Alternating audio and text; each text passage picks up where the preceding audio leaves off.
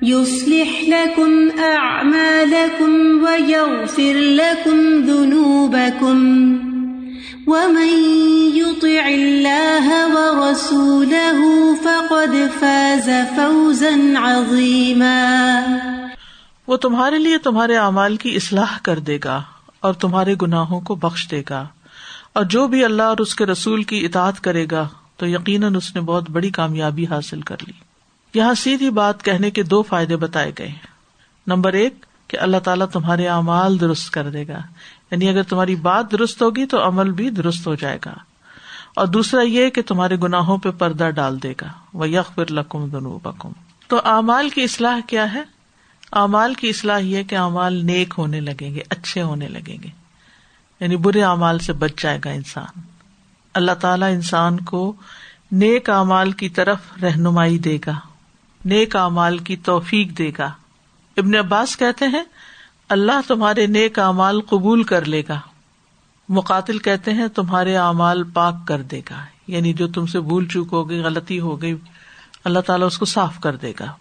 کیونکہ بازو کا ہم ایک اچھی بات کر رہے ہوتے اور بیچ میں کوئی اس میں بھول چوک بھی ہو جاتی ہے۔ فیکٹ ادھر ادھر ہو جاتا ہے۔ لیکن اگر انسان اپنی طرف سے صحیح نیت کے ساتھ صحیح بات کرے، تو اللہ سبحان و تعالیٰ اس چیز کو صاف کر دے گا۔ وہ یک فر لکم دنوب کم اور تمہارے گناہوں کو ڈھانپ دے گا۔ بخش دے کا مطلب غفارا کا مطلب ہوتا ہے ڈھانپ دینا۔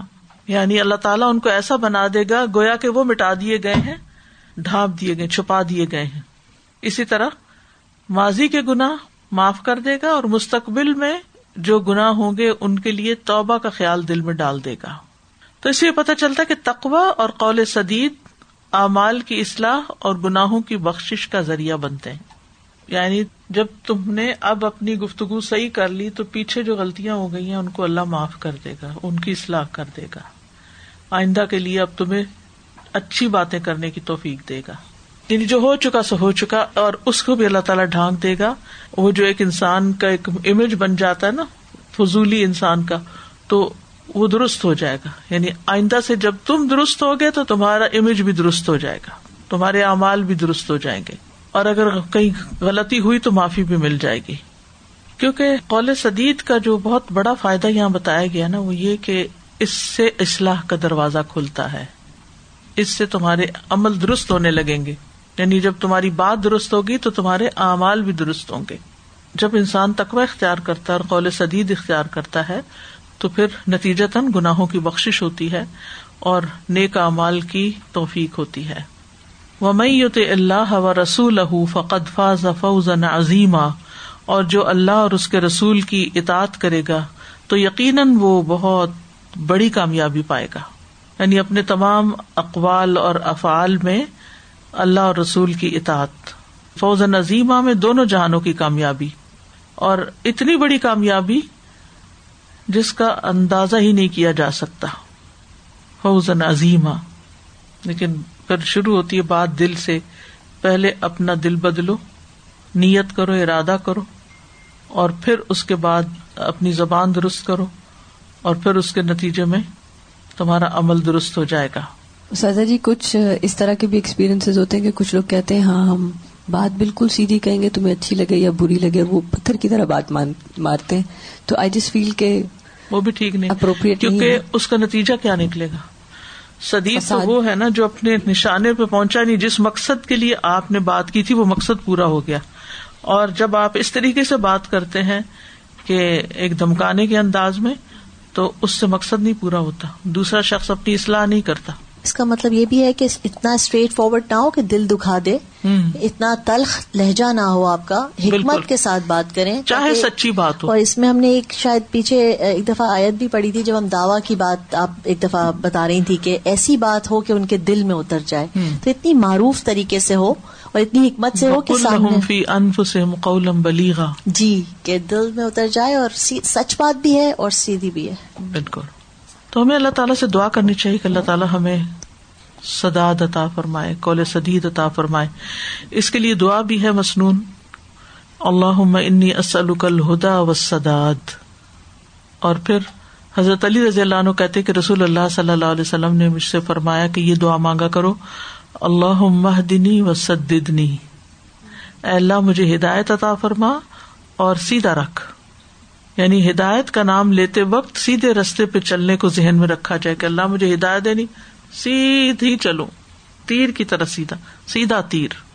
اور پھر یہاں جو بات کر دی گئی کہ جو بھی اللہ اور رسول کی اطاعت کرے گا یعنی قرآن و سنت کی پیروی کرے گا، اس کو مضبوط پکڑے گا، وہی کامیاب ہوگا۔ چھوٹی چھوٹی باتوں میں ہمیں ہر طرح کے ادب آداب سکھا دیے گئے ہیں۔ اگر ہماری نیت درست تقوا ہو دل میں اور ہم واقعی اللہ کی رضا چاہتے ہوں، تو ہمیں شوق لگ جائے کہ پھر ہم معلوم کریں کہ اللہ تعالیٰ کن باتوں سے راضی ہوتا ہے کہ ہم وہ ہر صورت کر جائیں۔ ہم اپنے دل کی رضا یا لوگوں کی رضامندیوں کو نہ دیکھیں، بلکہ اللہ کی رضا کو دیکھیں۔ نہیں بیلنس پرسنالٹی uh, بنتی ہے نا پھر۔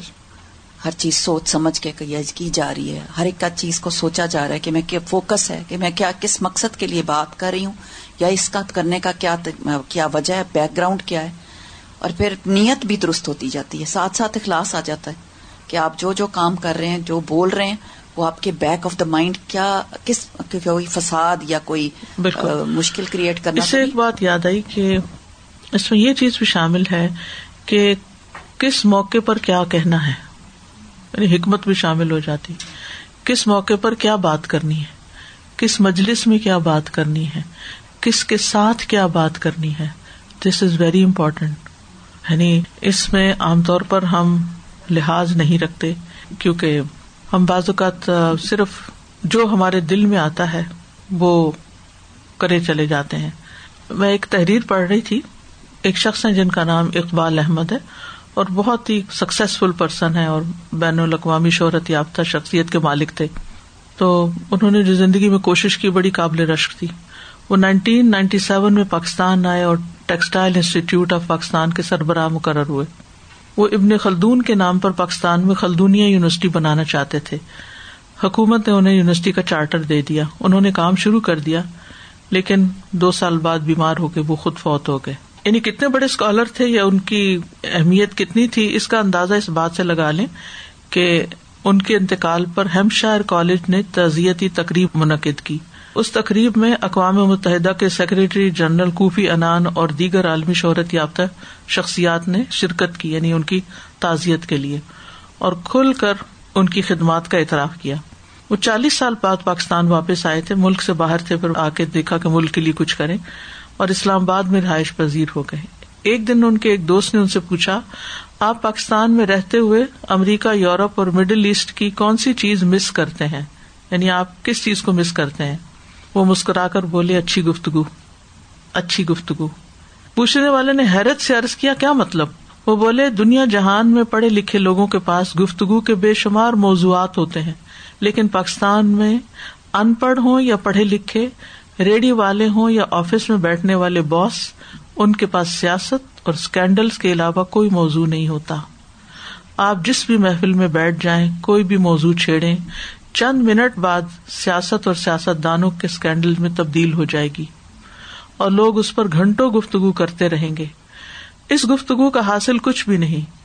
دنیا بھر میں لوگ آئیڈیاز پر بات کرتے ہیں، لیکن پاکستان میں ہر جگہ، ہر محفل میں شخصیات آئیڈیاز کی جگہ لے لیتی ہیں۔ چنانچہ میں پاکستان میں اچھی گفتگو کو مس کرتا ہوں۔ یہ ہمارے ملک کی نفسیاتی حالت ہے۔ اور یہ اس وقت کی بات ہے جب ابھی سوشل میڈیا کا دور نہیں تھا۔ یہ واٹس ایپ سے پہلے کی بات ہے۔ اب اس وقت آپ دیکھیں کہ کتنا فقدان ہو گیا ہے اچھی بات کا۔ اور یعنی اس وقت سیاسی افواہیں، سیاسی لطیفے، سیاسی گپ شپ، تبصرے، اس طرح کی چیزیں ملتی ہیں کہ جن کا حاصل کچھ نہیں۔ اور کان ترستے ہیں۔ یعنی مجھے بعض اوقات حیرت ہوتی ہے، اچھے بھلے سمجھدار لوگوں سے بھی کہ جب وہ کسی محفل میں ہوتے ہیں تو بہت معمولی موضوعات پہ بات کر رہے ہوتے ہیں اور محفل میں بیٹھنے کا ادب بھی کوئی نہیں ہوتا یہ محفل کا ادب بھی ہمیں سیکھنا چاہیے مثلاً اگر ہم کسی محفل میں شریک ہوئے ہیں تو یعنی حکمت کا تقاضا کیا ہے کہ ایک شخص بولے اور سب سنے اب ہوتا کیا ہے کہ ایک بولا ہے، وہ دو لوگ آپس میں بولنے لگ جائیں گے، وہ دو آپس میں بولنے لگ جائیں گے، دو ادھر ٹولی بنا کے بیٹھ جائیں گے، دو ادھر۔ اگر آپ نے یہی کرنا تھا تو آپ ان کے گھر ہی چلے جاتے جن سے آپ نے باتیں کرنی تھی، وہیں جا کے مل لیتے، آپ کو یہاں آنے کی کیا ضرورت تھی؟ یعنی کوئی بھی ہماری اجتماعی ٹاک نہیں ہو پاتی کسی بھی مجلس میں میں اس کو اتنا مس کرتی ہوں، کیونکہ میں جب بھی اپنے اسٹوڈینٹس کے ساتھ بیٹھتی تھی یعنی ہاسٹل اسٹوڈینٹس کے ساتھ خاص طور پر، تو میں ان کو یہ سکھاتی تھی کہ سب ایک ٹاپک پہ بات کرے ایک بات کرے اسٹوڈینٹ بولے، بڑا بولے، چھوٹا بولے، آیا بولے، پڑھا لکھا بولے، ان پڑھ بولے، جو بولے، اس کو سنا جائے۔ یعنی صرف یہ نہیں کہ استاد بولے تو سن لے اور جو کوئی اور بولے تو نہ سنے۔ دوسروں کی بات سنی جائے، اس پہ غور کیا جائے، اس پہ پھر رائے دی جائے کہ آپ کی یہ بات فائدے کی ہے یا نہیں فائدے کی۔ لیکن ہم عام طور پر اپنی مجالس، کھانے ہوں، محفلیں ہوں، بس ادھر ادھر ادھر ادھر کی فضول سی باتیں لے کے بیٹھ جاتے ہیں۔ کوئی تھاٹ پروکنگ بات نہیں ہوتی۔ ہمارا قحط ہو گیا، فقدان ہو گیا۔ کیونکہ نہ ہم ریڈنگ کرتے ہیں، نہ ہمارے پاس کوئی کام کی بات ہوتی ہے جس کو ہم شیئر کر سکیں۔ پھر اسے روز مرہ کی باتیں، کھانے پینے کی، ادھر ادھر کی کر کے۔ کتنا وقت ہم ضائع کرتے ہیں اپنا۔ ہم نے اگر کچھ پڑھا ہوتا ہے تو کیا ہمیں اتنی بھی توفیق نہیں کہ ہم اس پڑھے ہوئے کو تھوڑا سا کسی کے ساتھ شیئر اگر کسی سے پوچھ ہی بیٹھے تو ان کو یاد ہی نہیں ہوگا کہ کیا کیا ہے نا۔ ہم ایک لاش شعوری کی زندگی بسر کر رہے ہیں۔ ہاں شعور ہی نہیں جاگتا ہمارا۔ یا پھر بعض اوقات ہم کہیں بیٹھے ہوتے ہیں، سفر کر رہے ہوتے ہیں۔ سفر کرتے ہوئے سب سے زیادہ تکلیف دہ بات یہ ہوتی ہے کہ آپ پڑھنا چاہتے ہیں، آپ ذکر کرنا چاہتے ہیں اور ساتھ بیٹھے ہوئے لوگ اتنی فضول باتیں شروع کر دیں گے، ہنسی مذاق شروع کر دیں گے آؤٹ ہو جائیں گے، سمجھ نہیں آتی۔ لیٹلی جب تین سال پہلے میں پاکستان کے اندر یعنی کہ نیشنل فلائٹ میں میں کر رہی تھی، ایک نے ادھر آئی پیڈ کھولا ہوا، اس کی چینچی لگی ہوئی ہے، ایک نے ادھر کھولا ہوا ایک نے پیچھے کھولا ہوا ہے۔ چین سے سفر کرنا ہی محال ہو گیا کہ انسان جب سفر کر رہا ہوتا ہے تو کتنا غور و فکر کرتا ہے، باہر دیکھتا ہے یا اندر دیکھتا ہے، یا اس کو یعنی کہ ایک یکسوئی ملتی ہے۔ لیکن اگر ہر کوئی اپنے موبائل پہ اور وہ بھی آپ کے پاس اگر ہیڈ فون نہیں تو بھائی پھر آپ نہیں سنے اس وقت جو آپ سننا چاہتے ہیں۔ ہمیں تو اتنا سکھایا جاتا تھا کہ اگر کسی مجلس میں کوئی بڑا ہے تو اس کا ادب کرو، لحاظ کرو۔ ہمیں لحاظ ہی نہیں ہوتا۔ ہاں بڑا ہے یا چھوٹا ہے کوئی نہیں۔ جو ہمارے دل میں بس ہم نے وہ باتیں کرنی ہے السلام علیکم سر سر جی ابھی جیسے آپ نے کہا کہ کالج سدید میں یہ بھی آتا ہے حکمت کی بات کی جائے کس سے کی جائے کس طرح کی جائے اور کس موقع پہ کس موقع پہ کی جائے تو یہ اسلوب قرآن کریم میں بھی ہے۔ اللہ سبحانہ ہوا تعالیٰ نے ڈفرینٹ ٹرم یوز کیے ہیں جیسے قولم معروف قولم بلیغ قولم کریم وقول الناسی حسن تو یہ ڈفرینٹ ڈفرینٹ لوگوں سے ڈفرینٹ طریقے سے اور ڈفرینٹ جگہ کے پہ کس طرح بات کرنی بالکل۔ جزاک اللہ خیر۔ کیونکہ کوئی بھی گیدرنگ اسی سے پہچانی جاتی ہے کہ یہ کون لوگ ہیں۔ ان کی گفتگو سے پہچانی جاتی ہے کہ یہ واقعی کتنے پڑھے لکھے لوگ ہیں اور واقعی یہ قرآن پڑھے ہوئے لوگ ہیں۔ یہ اس گیدرنگ سے پہچانا جائے گا کہ اس کی گفتگو سے پہچانا جائے گا کہ یہ باتیں کیا کر رہے ہیں۔ سازا یہاں پر ایک بات اور بھی مجھے لگ رہی تھی کہ بات کرنے میں اور سنسیریٹی بھی بہت چاہیے ہوتی ہے۔ اگر آپ سے کوئی مشورہ مانگ لیتا ہے، تو ایٹ دیٹ ٹائم آپ ان سے آئی کانٹیکٹ کریں۔ آپ ان سے، ان کی بات اگر سننے کے لیے تیار ہیں، تو پھر ان کو صحیح طریقے سے پورا جواب دیں۔ اگر اتفاق ہے، کبھی کسی سے ریسیپی بھی پوچھ لی کسی عورت نے تو پتہ نہیں عورتیں بہت زیادہ اس میں انسیکیور ہو جاتی ہیں کہ ہم اگر یہ والی بات بتا دیں گے تو اب اس کی وہ بات نہیں رہے گی میری چیز بنانے کی۔ تو اس پہ بھی گھما گھما کے اتنا گھما دیں گے کہ آپ you forget the ingredients and you forget the steps کے کیا ہوا تھا۔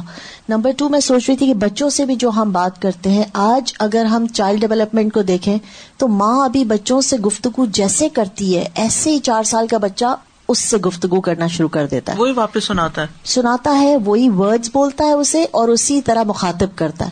تو میں سوچ رہی تھی کہ اگر مائیں الحمد للہ ہم سب مائیں ہیں تو ہمیں سب سے پہلے اپنی گفتگو دیکھنی ہے کہ ہم ہمارا چھوٹا سا بھی بچہ ہمیں بلا رہا ہے تو ہم اس کو کیسے مخاطب ہو رہے ہیں؟ کیا اسے دیکھ بھی رہے ہیں اسے یا پھر صرف اسے ٹال ہی رہے ہیں بس الٹے سیدھے وہ دے کے؟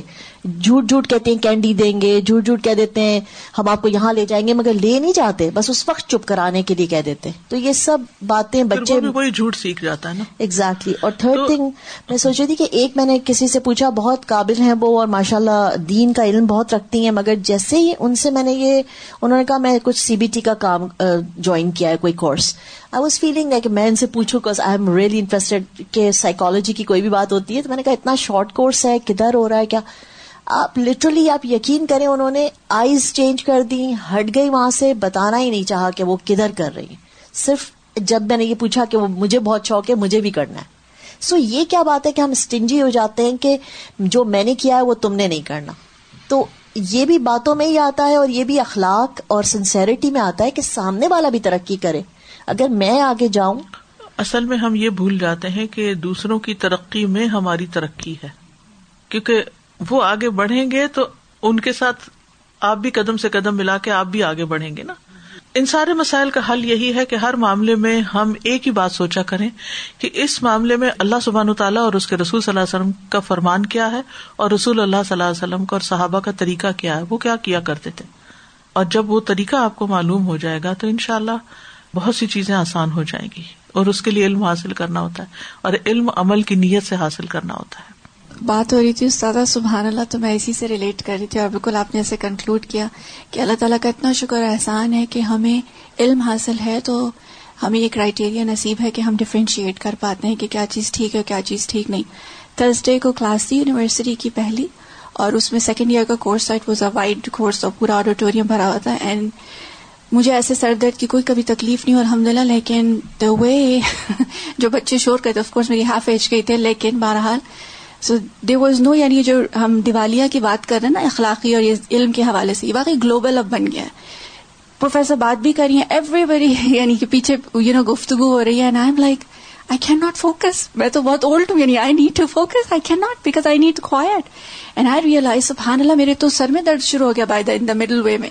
اینڈ آئی ریئلائز کہ is it after pandemic is it this big setting is it how the children اور the young generation has become کہ دے انیبل ٹو فوکس سامنے پروفیسر اس کا بہت بڑا یعنی she has earned this position she knows what she is teaching and سبحان اللہ کل اسی طرح لیک پہ جانے کا اتفاق ہوا اتنا خوائٹ تھا صبح کا ٹائم تھا اینڈ پیپل آر سٹنگ خاموشی سے جسٹ یو نو سنک ایک لیک کے اندر اسٹلنس ہے۔ آپ نیچر کی اسٹلنس کو اپنے اندر فیل کر کے سوچنا چاہتے ہیں ذرا غور و فکر کرنا چاہتے ہیں تصویر کرنا چاہتے ہیں کچھ بھی۔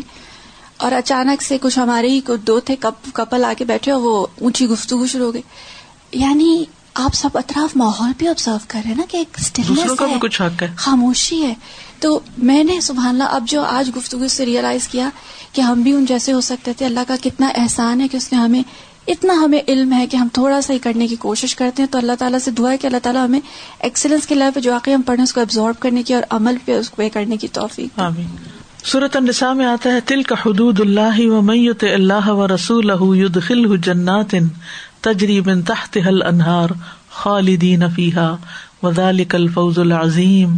و میاں اللہ و رسول و یتعدى حدودہ يدخلہ نارا خالدا فیحا و لہو عذاب مہین ایک طرف اطاعت کا اللہ اور اس کے رسول کی یہ فائدہ ہے اور دوسری طرف نافرمانی کا نقصان بھی ہے۔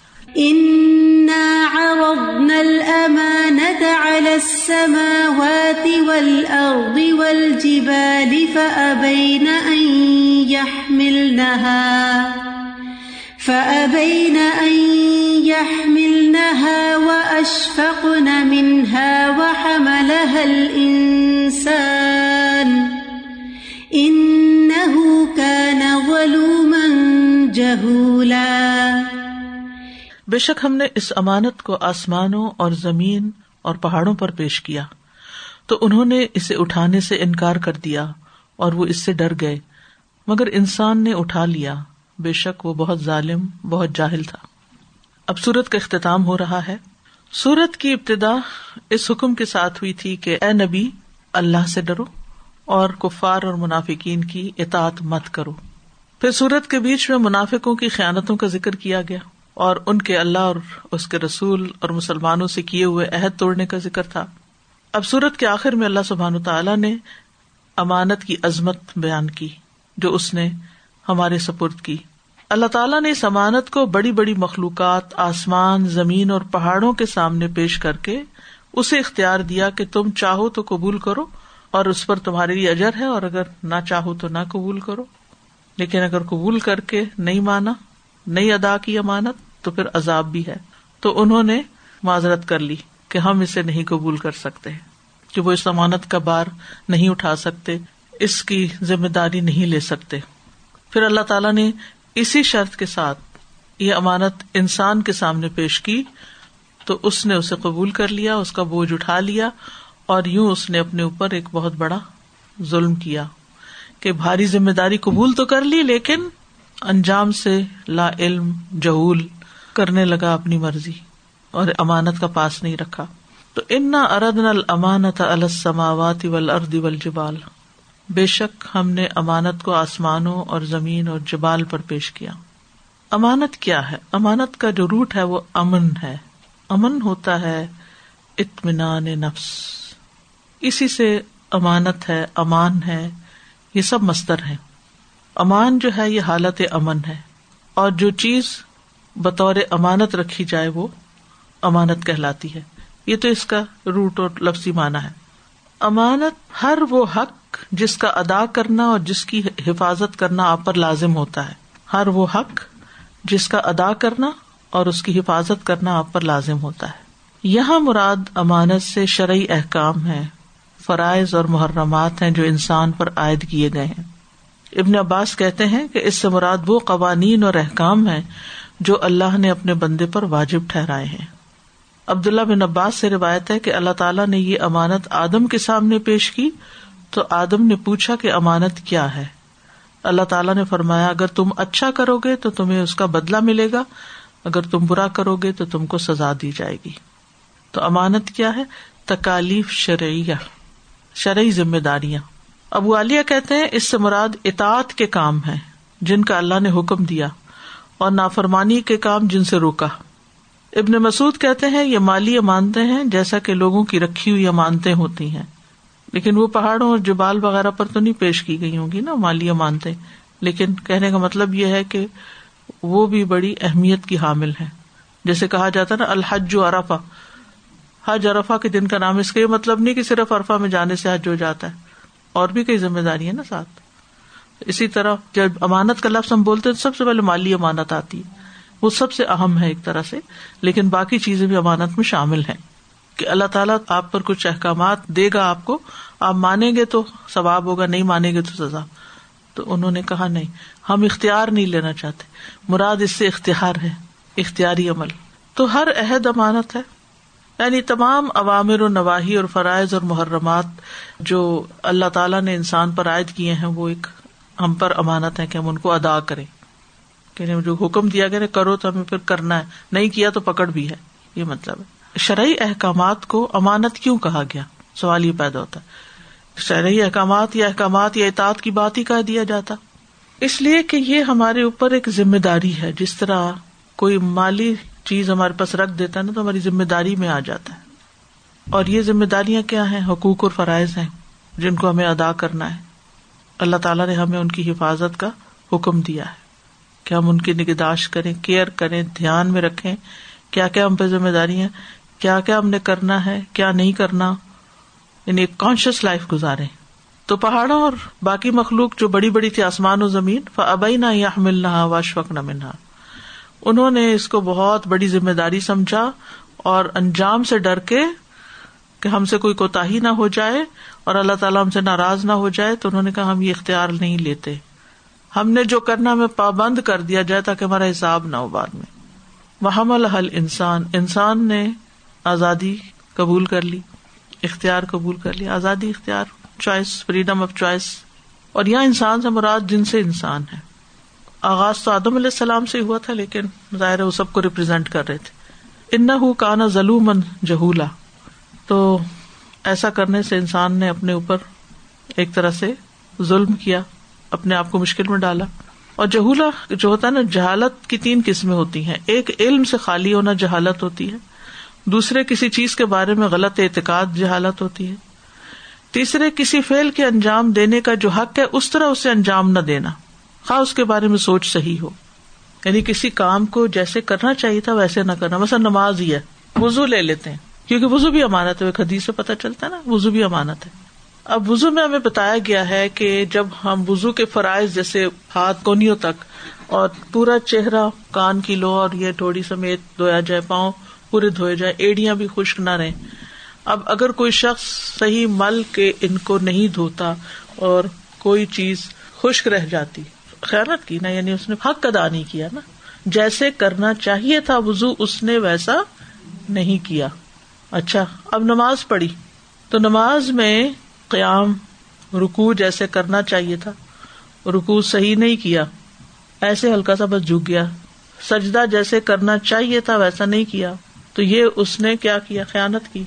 تو جس کام کو جیسے کرنا چاہیے، ویسا نہ کرنا جو ہے، یہ امانت میں خیالت ہے یعنی امانت ادا نہیں کی اس نے یعنی کام ویسا نہیں کر کے دیا۔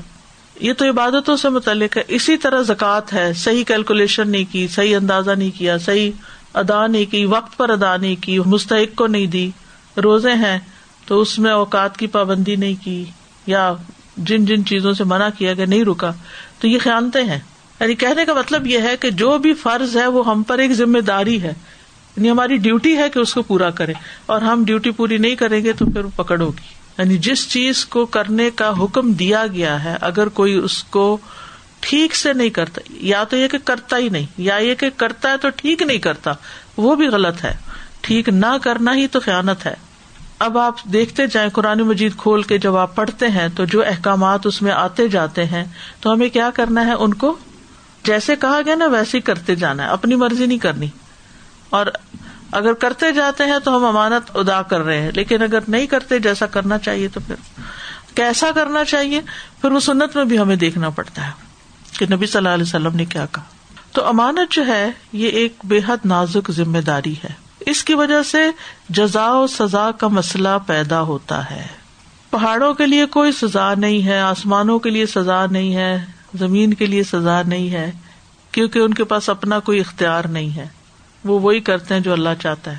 جیسے ان کو اللہ تعالیٰ گما رہے ہیں، وہ ویسے گھوم رہے ہیں۔ جو جو کام ان کے ذمے وہ کر رہے ہیں۔ انسان کبھی کرتا ہے، کبھی نہیں کرتا۔ کبھی اپنی مرضی کرتا ہے، کبھی لوگوں کے دباؤ میں آ جاتا ہے، کبھی اچھا بھی کر لیتا ہے۔ پھر تولا جائے گا آخر میں کہ اس نے کتنے پرسینٹ صحیح کیا۔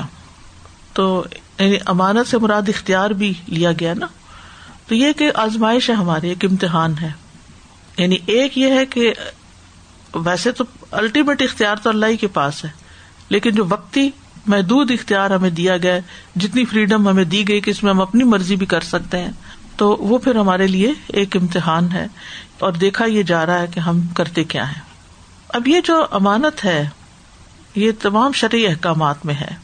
ابن مسعد کہتے ہیں، اللہ کے راستے میں لڑائی کرنا تمام گناہوں کو مٹا دیتا ہے سوائے امانت کے۔ پھر فرمایا، قیامت کے دن بندے کو لایا جائے گا، اگر اس نے اللہ کے راستے میں قتال کیا ہوگا، اس سے کہا جائے گا، اپنی امانت ادا کرو۔ وہ کہے گا میرے رب، میں کیسے ادا کروں؟ دنیا تو گزر چکی۔ کہا جائے گا، اسے ہاویہ میں لے جاؤ۔ اسے ہاویہ میں لے جایا جائے گا اور اس کے لیے اس کی امانت کو ایسی صورت میں لایا جائے گا، جس صورت میں اسے دی گئی تھی۔ وہ اسے دیکھ لے گا اور پہچان لے گا۔ اور اس کے پیچھے پیچھے جائے گا اور اسے پا کر اپنے کندھوں پر لاد دے گا۔ پھر جب دیکھے گا کہ کندھوں سے اتر گئی، پھر اس کے پیچھے جائے گا اور اسی طرح ہمیشہ کرتا رہے گا۔ پھر آپ نے فرمایا، نماز امانت ہے وزو امانت ہے، وزن امانت ہے یعنی ناپ تول صحیح کرنا۔ آپ نے بہت سی چیزیں گنوائی اور ان سب سے سخت وہ امانتے ہیں جو سونپی گئی ہیں۔ یعنی جو مالی امانت سونپی جاتی ہے کوئی اور، کوئی چیز کسی کو دے دیتا ہے میری امانت رکھ لو۔ یا میری بات امانت ہے تمہارے پاس۔ اسی طرح عبداللہ ابن امر کہتے ہیں، شرمگاہ امانت ہے، کان امانت ہے، آنکھ امانت ہے، زبان امانت ہے بتن امانت ہے، ہاتھ امانت ہے پاؤ امانت ہے، جس میں امانت نہیں، اس کا ایمان نہیں۔ اب یہ کیسے امانت ہے؟ آنکھ کیسے امانت ہے؟ یہ اللہ نے دیا نا، ہماری اپنی تھوڑی ہے۔ ہمیں تو وقتی طور پر دی گئی ہے نا کہ اس کو صحیح استعمال کرنا، حرام چیزیں نہیں دیکھنا اس سے۔ زبان بھی غلط باتیں نہیں کرنا اس سے۔ ایک امانت ہے ہمارے پاس۔ واضح؟ اسی طرح باقی چیزیں، ہاتھ پاؤں امانت ہے یعنی ان ہاتھوں سے اللہ کی مرضی کے خلاف نہیں کام کرنا ہے، کیونکہ یہ اللہ نے دیے ہیں، اسی کی مرضی ان ہاتھوں پہ چلنی چاہیے۔ یعنی ان کی حفاظت کرنی ہے گناہوں سے۔ اسی طرح ہماری اولاد بھی ہمارے پاس امانت ہے کہ اس کی صحیح تربیت کرے۔ ماتحت لوگ بھی امانت ہے کہ ان کے حقوق کا خیال رکھے۔ گفتگو امانت ہے۔ رسول اللہ صلی اللہ علیہ وسلم نے فرمایا جب آدمی کوئی بات تم سے کرے، پھر ادھر ادھر دیکھے یعنی کوئی آیا ہے اور آپ سے بات کر رہا ہے، تو وہ بات امانت ہے۔ آگے نہیں کرنا۔ اللہ معاف کر دے ہم سب مجالس بھی امانت ہے۔ جو بات جیسے جس کانٹیکس میں ہوئی، ویسے ہی باہر کی جائے۔ اپنے پاس سے بڑھا چڑھا کے ادھر ادھر نہ کی جائے۔ مال امانت ہے۔ یوسف بن ماہک کہتے ہیں کہ فلاں آدمی کئی یتیموں کا سرپرست تھا۔ میں اس کا خرچ لکھا کرتا تھا یعنی منشی تھا اس کے پاس۔ ان یتیموں نے اسے ہزار درم کا مغالتا دیا، جو اس نے ان کو ادا کر دیا۔ پھر میں نے ان کے مال میں دگنا پایا۔ میں نے اس سے کہا، وہ ہزار جو انہوں نے تم سے مغالتا دے کر لیے ہیں، نکال لوں چپکے سے نکال لوں کیونکہ انہوں نے دھوکے سے تمہارا مال لیا۔ اس نے کہا، نہیں، مجھے میرے والد نے بتایا ہے کہ انہوں نے رسول اللہ صلی اللہ علیہ وسلم کو فرماتے ہوئے سنا، جو تمہارے پاس امانت رکھوائے، اس کی امانت ادا کرو، اور جو تم سے خیانت کرے، تم اس سے خیانت نہ کرو۔ یعنی اگر ہم ہوتے تو ہم کیا کہتے؟ اس نے بھی تو ہمارا لیا تھا نا، تو بس اب میرے موقع آیا، اپنا مال واپس کرنے میں، لینا ہے تو پوچھ کے لو۔ اسی طرح بعض اوقات ہمیں کوئی کچھ پیسہ دیتا ہے ڈونیشن کا مسئلہ نو کہتا ہے کہ یہ اس جگہ لگانا ہے میرا پیسہ۔ امانت ہو جاتی۔ اب ہم اپنی مرضی سے، یہ بھی تو اس جیسا ہی ہے نا، یہاں کر دو۔ ایسا نہیں کر سکتے۔ اسی طرح ذمہ داری اور ڈیوٹی جو ہمارے اوپر کسی جاب کی جگہ پر لگتی ہے، وہ بھی ایک امانت ہو جاتی۔ کچھ لوگ تو میسج ہی نہیں چیک کرتے، ای میل ہی نہیں دیکھتے، جواب ہی نہیں دیتے۔ مجھے سمجھ نہیں آتی کہ وہ کس طرح اپنی امانتیں پوری کرتے ہیں یعنی اپنی ذمہ داریاں کیسے نبھاتے ہیں۔ اگر ان کو کسی چیز کی رپورٹ کرنی ہے تو وہ نہیں کرتے۔ یعنی کام جو ذمے لگائے جاتے ہیں کر کے نہیں دیتے۔ تو نا اہل لوگوں کو کام دینا بھی نہیں چاہیے۔ رسول اللہ صلی اللہ علیہ وسلم نے فرمایا، جب امانت ضائع ہو جائے تو قیامت کا انتظار کرو۔ انہوں نے پوچھا، اللہ کے رسول صلی اللہ علیہ وسلم، اس کا ضائع ہونا کس طرح ہے؟ آپ نے فرمایا، جب کام نا اہل کے سپرد کیا جائے تو قیامت کا انتظار کرو۔ یعنی کسی کو فیور دیتے ہوئے، مثلاً ایک شخص ہے جو کام کر ہی نہیں سکتا، آپ صرف اس لیے کہ وہ خوش ہو جائے مجھ سے، اس کو دے دو کام۔ تو یہ بھی درست نہیں۔ اور وہ حدیث تو صحیح ابن حبان کی ہے کہ اس میں ایمان ہی نہیں جس کے اندر امانت نہیں۔ زید بن سابق کہتے ہیں لوگوں سے سب سے پہلے جو چیز اٹھائی جائے گی وہ امانت ہے، کہ لوگ امانتوں کا خیال نہیں کریں گے۔ اسی طرح ایک اور روایت میں آتا ہے کہ کسی شخص کے بارے میں کہا جائے گا کتنا عقل مند ہے، کتنا صاحب اخلاق ہے، کتنا برد بار ہے۔ حالانکہ اس کے دل میں رائی برابر بھی ایمان نہیں ہوگا۔ امانت کا اپوزٹ خیانت ہوتا ہے۔ خیانت امانت کے مقابل پر دھوکا دینے کو کہتے ہیں۔ جاہز کہتے خیانت یہ ہے کہ مال، عزت اور حرمت نفس پر جس کو امین بنایا جائے، وہ اس میں ذاتی کرے۔ مال، عزت۔ یعنی مثلاً آپ حج پہ جا رہے ہیں، آپ اپنے بچے، اپنی بہن کے گھر مثلاً چھوڑ کے جا رہے ہیں، اور وہ پرواہ نہیں کرتی اور وہ بچوں کو کوئی ابیوز کر جاتا ہے، یا کچھ ہو جاتا ہے، تو یہ بھی ایک خیانت ہے۔ اسی طرح حرمت نفس حرمت نفس یعنی کسی کی پیٹ پیچھے کسی کی برائی کی جا رہی ہو۔ خیانت جہنم میں لے جانے کا باعث، مکر دھوکا اور خیانت آگ میں ہوں گے۔ امانت پل سرات کے دائیں بائیں کھڑی ہوگی۔ نبی صلی اللہ علیہ وسلم نے فرمایا، امانت اور رحم کو چھوڑ دیا جائے گا اور وہ دونوں پل سرات کے دائیں اور بائیں جانب کھڑے ہو جائیں گے۔ پکڑ لیں گے، آگے نہیں جانے دیں گے۔ پل سرات نہیں کراس کرنے دیں گے۔ ليعذب الله المنافقين والمنافقات والمشركين والمشركات ويتوب الله على المؤمنين والمؤمنات وكان الله غفورا رحيما یہ اس لیے کہ اللہ منافق مردوں اور منافق عورتوں اور مشرق مردوں اور مشرق عورتوں کو عذاب دے اور اللہ مومن مردوں اور مومن عورتوں پر مہربان ہو جائے اور اللہ بہت بخشنے والا، نہایت رحم کرنے والا ہے۔ تو اس آیت میں انسان کی امانت کی ذمہ داری کو اٹھانے کا نتیجہ بتایا جا رہا ہے کہ کون کون امانت کا پاس رکھتے ہیں اور کون خیانت کرتے ہیں۔ تو امانت اٹھانے والے لوگوں کی تین قسمیں بیان ہوئی ہیں۔ ایک وہ جو ظاہری طور پر امانت کو قائم رکھتے ہیں اور باطن میں ضائع کر دیتے ہیں۔ یہ منافقین ہے یعنی ظاہری ظاہری کریں گے جہاں پیچھے موقع ملا دھوکا دے جائیں گے۔ نمبر دو مشرقین ہے جنہوں نے ظاہری اور باطنی طور پر امانت کو ضائع کر دیا ہے۔ اپنے کفر و شر کی وجہ سے۔ اور تیسرے مومنین ہے جنہوں نے ظاہری اور باطنی لحاظ سے اس امانت کو قائم کر رکھا ہے۔ تو مقاتل کہتے ہیں لیب اللہ المنافقین والمنافقات کا معنی کیا ہے کہ تاکہ اللہ اس وجہ سے ان کو عذاب دے جو انہوں نے امانت میں خیانت کی اور عہد کو توڑ دیا۔ اور منافق کیا کرتا ہے؟ اور مشرق بھی ایک طرح سے خائن ہے کہ ساری کائنات اللہ کی ہے اور وہ اوروں کو اس میں شریک کر دیتا ہے۔ اللہ کی ودانیت میں دوسروں کو شریک کر دیتا ہے۔ اس کے برعکس بھائی اطوب اللہ المومنین والمومنات یعنی اللہ مومن مردوں اور عورتوں کی توبہ قبول کرے۔ اور ان کی برائیوں اور ان کی خطاؤں کو ان سے دور کر دے، کیونکہ وہ امانت کو ادا کرتے ہیں۔ وکان اللہ غفور الرحیم، اور اللہ غفور الرحیم ہے، وسیع بخش اور رحمت والا ہے۔ کس کے لیے؟ توبہ کرنے والوں کے لیے، جو ایمان لائے، نیک عمل کریں، پھر ہدایت کو اختیار کریں۔ تو اس آیت سے یہ پتہ چلتا ہے کہ منافق شرعی احکامات میں خیانت کرنے والا ہوتا ہے۔ بات کرتا ہے تو جھوٹ بولتا، وعدہ کرتا تو پورا نہیں کرتا۔ امانت اس کے پاس رکھی جائے تو خیانت کرتا ہے۔ جیسے نماز میں دکھاوا کرتے ہیں، اللہ کو یاد نہیں کرتے۔ تو بہرحال یہاں پر سورت مکمل ہوتی ہے۔ سورت کی ابتدا اس کے آخر کے ساتھ مناسبت رکھتی ہے۔ یا نبی سے سورت شروع کی گئی اور آپ کو تقوا کا حکم دیا گیا۔ یا لذین الطق اللہ کے ساتھ اختتام ہوا۔ یعنی آخری آیت نہیں، مرادی کے آخری آیات۔ اور مومنوں کو تقوا اختیار کرنے کا حکم دیا گیا کیونکہ تقوا ہی ایسی چیز ہے کہ جس کی وجہ سے انسان امانت کا بوجھ صحیح طور پہ اٹھا سکتا ہے۔ یہ صورت مدنی صورتوں میں سے ہے اور اس میں شریعت کے احکامات بھی بتائے گئے خاص طور پر پردے کے احکامات۔ اب پردے میں خیالت کیا ہے؟ کہ جن چیزوں کو ڈھانپنے کا حکم دیا گیا ہے، ان کو نہ ڈھانپا جائے۔ پھر آپ دیکھیے خاندانی معاملات بھی اس میں، ازواج متحرات کی بات بھی ہے اس میں۔ پھر کچھ قوانین درست کیے گئے، جیسے منہ بولا بیٹا اور بیویوں کے ساتھ زہار وغیرہ کی اصلاح، یہ مدنی صورتوں میں آتی ہے، اس میں بھی ہے۔ مرکزی نقطہ ہے کہ اللہ کے آگے سر تسلیم خم کر دو اطاط کرو۔ اور پھر خاص طور پر اللہ کے یہاں نبی صلی اللہ علیہ وسلم کے مرتبے کا عظیم ہونا کہ اللہ اور اس کے فرشتے آپ پر درود بھیجتے ہیں۔ آپ مومنوں کے لیے اچھا نمونہ ہے۔ مومنوں کو حق نہیں کہ وہ ان کو ایزا دیں۔ جو ایزا دیں گے، ان کے لیے سخت توہین، آمیز عذاب کی دھمکی ہے۔ پھر تقوی اختیار کرنے کا حکم دیا گیا ہے۔ نبی صلی اللہ علیہ وسلم کو محات المومنین کو، تمام مومنوں مومنوں کو۔ پھر اللہ تعالیٰ کے احکامات کی فرما برداری کرنے کا حکم ہے۔